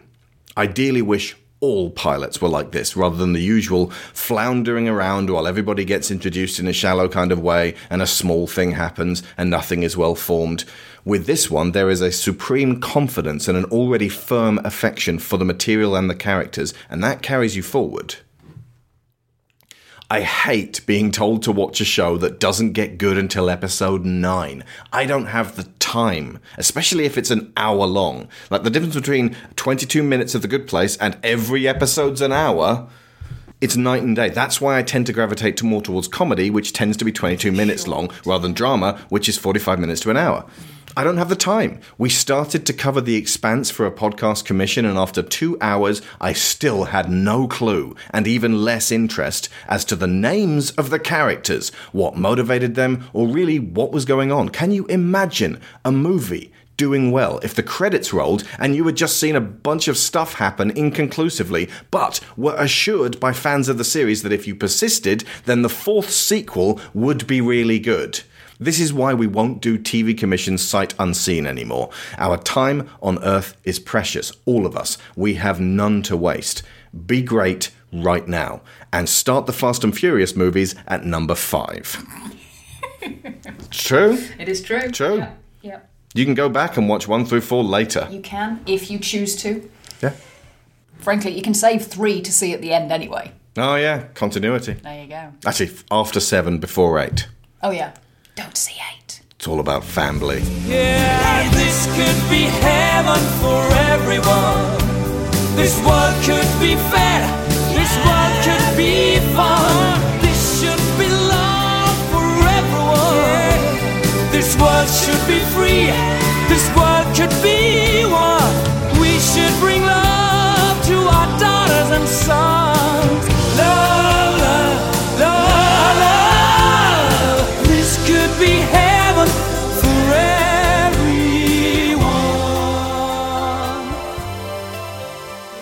In conclusion, The Good Place is a deeply gratifying show to watch, delivering the heaviest of themes with the lightest of touches. What we're talking about here is existence itself. Our personal pain is small in comparison, though absolutely connected to our outlook. If you're religious and you believe in a heaven and or hell that has been described to you in books and sermons, then you will have a pretty solid vision of what awaits in the afterlife.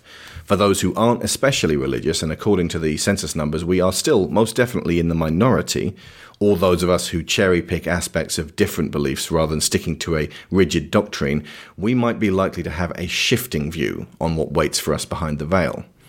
I've always rationalized that if it's just nothing, just emptiness and utter absence of thought, then I won't be kicking around pissed off that I'm not still alive because I'd have to be thinking something to make that happen, in which case I can, over time, think of other things instead. And that's not emptiness, especially if billions of other formerly living minds are out there too. If there really is nothing, we have nothing to fear because by definition we cannot bear witness to it, we simply cease. If there's a heaven that only lets in the true believers of a particular faith, I lucked out of that, so I'm going to have to go where the other majority of the world went. Because while the majority may be religious, the majority aren't all the same religion. They can't all be exactly right because of the aforementioned rigidity of the rule sets. Uh, South Park did this by going, yeah, the correct answer was Mormons. Mormons. So maybe there's as many heavens as there are religions gated off like holiday communities, in which case I'm still not welcome in most of them, so I have no choices or responses to make. I'm an agnostic, not an atheist. In my experience, hardcore atheists, in my experience, hardcore atheists, desperate to tell everyone else that they're idiots for believing in something, are just as obnoxious as the hyper religious though a great many of the bloody conflicts in our history that didn't need to happen were begun by men who used God as a reason. Since I was about nine, I figured out that if everything in heaven was blissful 24 7, and that even the concept of 24 7 didn't exist within infinite time, then you would get bored very quickly unless your memory was wiped repeatedly. And even then, how much of you would still be you? And most of all, what would be the point? The same rule felt true of hell. There's only a finite number of times you can have a red hot poker rammed up your ash hole before it gets predictable, mundane. And becomes a literal ash hole. There aren't enough tortures to keep an endless existence being tortured spicy. Hence, the dim witted demons of the good place trading tips on how best to keep things fresh in a workplace environment where torment is an everyday clock in, clock out kind of thing. Agnostics aren't sure. They can't be certain. They leave room for possibility and they question things. It's a good place to be because you don't have to deal with your own fear quite so much, though there is a ton of anxiety to be had within the parameters of uncertainty. The Good Place presents us with a friendly version of Hellraiser. Existence goes on and seems to be mainly about torture and torment, only rather than Clive Barker's version where monsters tear you to shreds over and over, something which again you would get used to eventually. This is a torment with a heavy bureaucratic streak, just as Pixar codified monsters scaring us as children in Monsters Inc. into something 1950s American factory worker environment style, and later they did the same with the dead in Coco. The Good Place offers some relief in the speculative idea that those in charge don't know everything and are just trying to muddle by and do their jobs without getting fired out of a cannon into the sun. Executive producer Drew Goddard did something similar with The Cabin in the Woods. Then the movie Hereditary last year had a family fall prey to the machinations of forces beyond their understanding. The fear there was derived from the idea that we have no control over the direction our lives go. The Good Place challenges that by arguing that you can argue on a philosophical level with the forces of darkness and light, not control them, but make your case. Which leads me to a conclusion not from the show, but from the recent comedy routine of Patton Oswalt, who you may remember as Remy the Rat in Pixar's Ratatouille. He's a gifted stand up artist and has many shows under his belt. You can track his outlook on life from an immature, spiteful start where he feared getting married and having children to the moment that he met his wife, Michelle McNamara, which changed the way he told jokes as he mellowed slightly and turned the lens of comedy on his own disastrous passage through life. Then they had their first child, and for a few shows he became even better of a comedian, taking in a world that scares the shit out of him because he has to turn his daughter out into it eventually. On the day his show Talking for Clapping arrived on Netflix, his wife Michelle died. Suddenly and unexpectedly. So the next time we see him in 2017's Annihilation, no, not the Natalie Portman film also on Netflix, he has lived through becoming a widower and a single father. It's his best performance yet. He holds back on the true pain until the middle before unleashing a series of vignettes about his coping and inability to cope.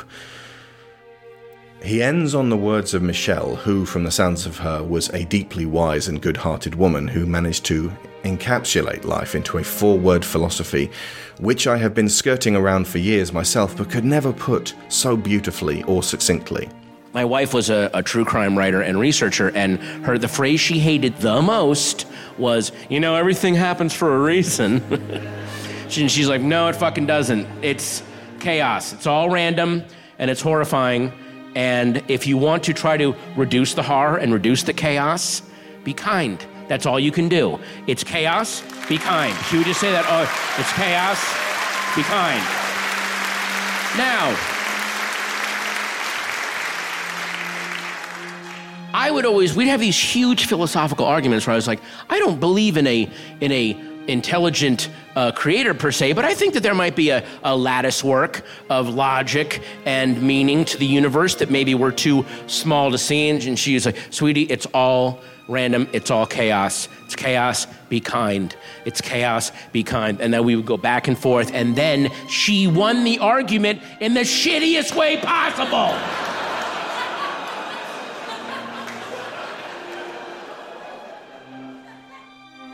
It's chaos, be kind. Isn't that beautiful? Isn't it so simple? Such a priceless conclusion from a human mind able to comprehend the vastness of existence and our pinprick of personal influence. It's chaos, be kind. That's the reason I hate hereditary. The conclusion there is it's order, doesn't matter if you're kind or not. But the good place fits extremely well with It's Chaos Be Kind, not because you're seeking moral desert, hoping to be rewarded, venerated for your good works, simply because you recognize that life is cruel and unfair, that people who have it the hardest suffer needlessly, and people who have it the easiest keep getting gifted more and more privilege. That we cannot, alone, change how forked we have made our society. And even if you stripped us away completely, that perceived natural order is wild and chaotic, wiping species from the globe in the blink of a cosmic eye. That we are here and can think is the miracle that most of us overlook. Search every other planet in our solar system and try having a conversation with the lichen and squid things that you find there. That our consciousness might go on beyond our time on this blue and green sphere and find part of who we are in our heads right now Debating moral relativism with ethereal beings is, for want of a better word, comforting. Bill Hicks said many, many offensive things in his time as a comedian, but the one that sticks with me is the symbolic nature of the statement that rather than fixating on a Renaissance painting view of heaven, all angels with halos and harps sitting on clouds, beckoning the chosen few to come sit and eat with the Almighty, instead devote our efforts to making this world a better place to live in. Instead of fixating on how a fetus is treated, work towards ensuring that children don't go hungry or poorly or undereducated. What Bill was saying, even in the same show as he claimed to be a randy goat boy forking everyone, is that we are in charge of heaven and hell as they manifest right here on earth. So whether there's a higher power or not almost doesn't matter. The responsibility of being a decent human being is on us either way. But there's people out there, uh, especially the people in power. I'm sorry to get, I'll just leave you with this. There's people that want to create wounds that will not heal. That's the turn on for them. Um, so just, I'm just going to end this by quoting Michelle Eileen McNamara It's chaos, be kind. Thank you. Good night.